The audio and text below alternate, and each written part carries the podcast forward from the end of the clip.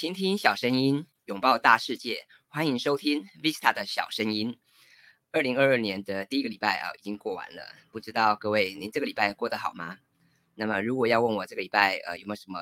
具体的改变，或者做了什么有趣的事情，我想最大的这个不同应该就是我终于开始做我自己的 Podcast 啊，也开始经营我的 YouTube 频道了啊。那么作为一个新手小白啊，到底要怎么样踏上影音创作之路哈？这个是我今天想要在节目里跟大家分享的内容，也是这个礼拜呃我自己在尝试在创作 Podcast 跟 YouTube 节目的过程中，有很多的朋友啊会来跟我关心，然后会来跟我讨论的话题，所以想在今天的节目里面就来跟大家聊一聊。那么作为一个新手哈，要怎么样开始踏上影音创作之路？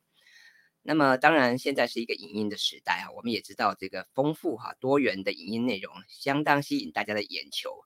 啊，那么过去我习惯这个文字创作，我习惯用文字来沟通表达，但是我当然也知道现在是一个图像思考的年代，现在是一个影音啊会吸引眼球的时代，所以当然我们也需要与时俱进。那说到要创作影音内容啊，或者是呃要录制 Podcast，甚至是 YouTube 的影音节目啊，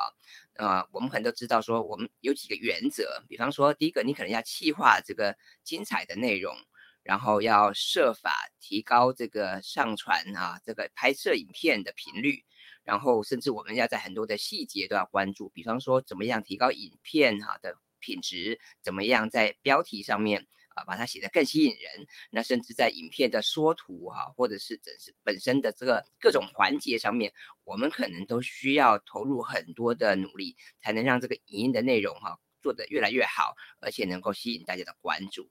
呃，我想这些道理大家都不难理解，但问题是，如果我们一开始就呃把自己哈这个投入在这些细节里面，我想可能很多人就会举足不前，可能就就会不知道说那要怎么样开始去做下去，或者是要如何持续下去。那当然，这个也是很多新手哈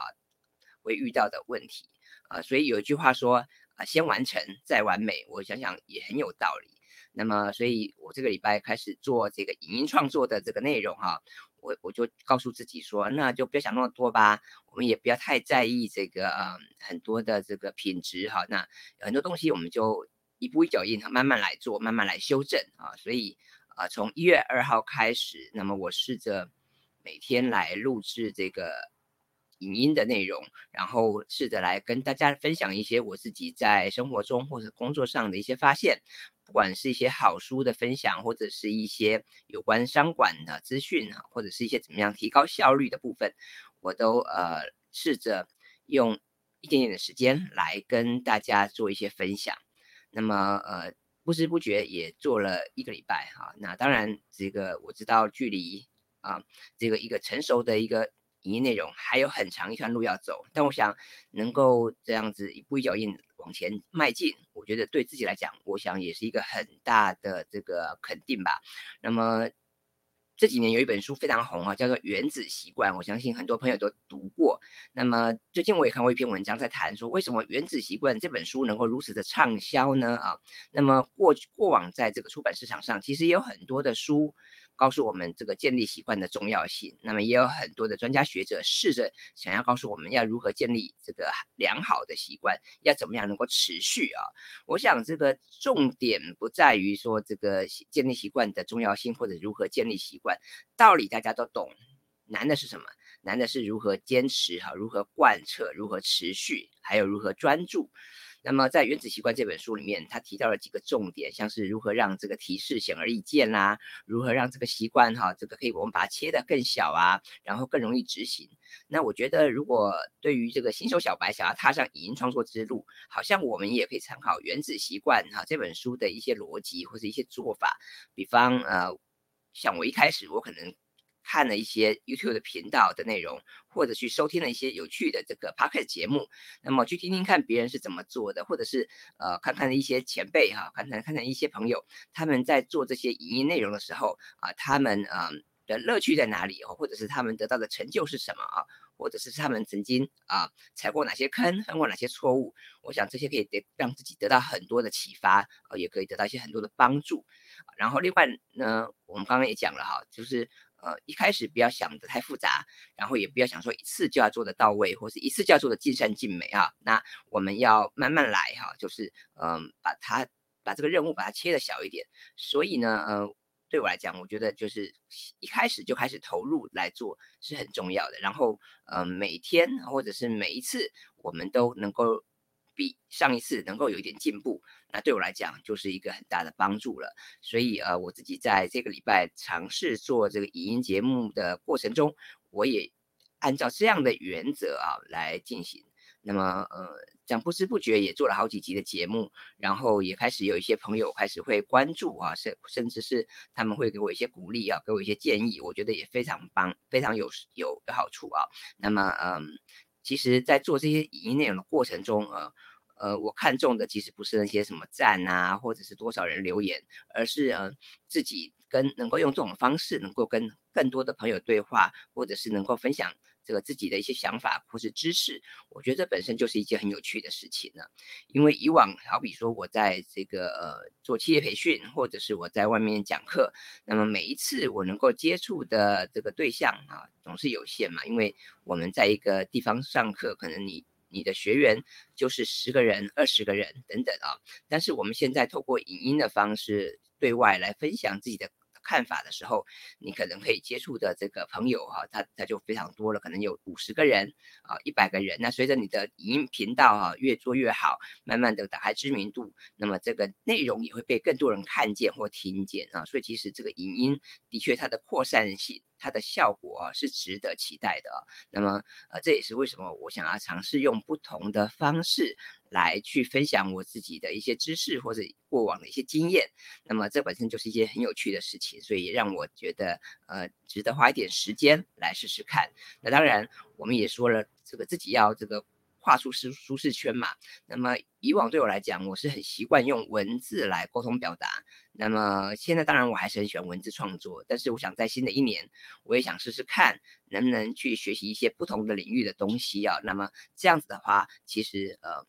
自己可以得到一些成长。那么或许我们所熟悉、我们所擅长的东西，也能够分享给朋友，那不是一举两得吗？啊，所以这个是我觉得我做这个礼拜的内容来。来说得到最大的一些回馈吧。那么昨天的节目里面，我有谈到说，最近看了一本书，叫做《日本顶尖知识 YouTuber 的资讯会诊术》啊。那作者是吉川信久啊，作者是吉川信久，他是一个这个专门在谈国际啊震惊情势的这个知识型的 YouTuber。那么他的这本书里面谈了很多如何要有效的收集资讯跟输出资讯。那当然在这本书里面，他也谈到了要如何当一个啊成功的 YouTuber 啊。然后呃，他也提到了一些诀窍啊，我觉得也蛮有意思的啊。其中有一个诀窍，他说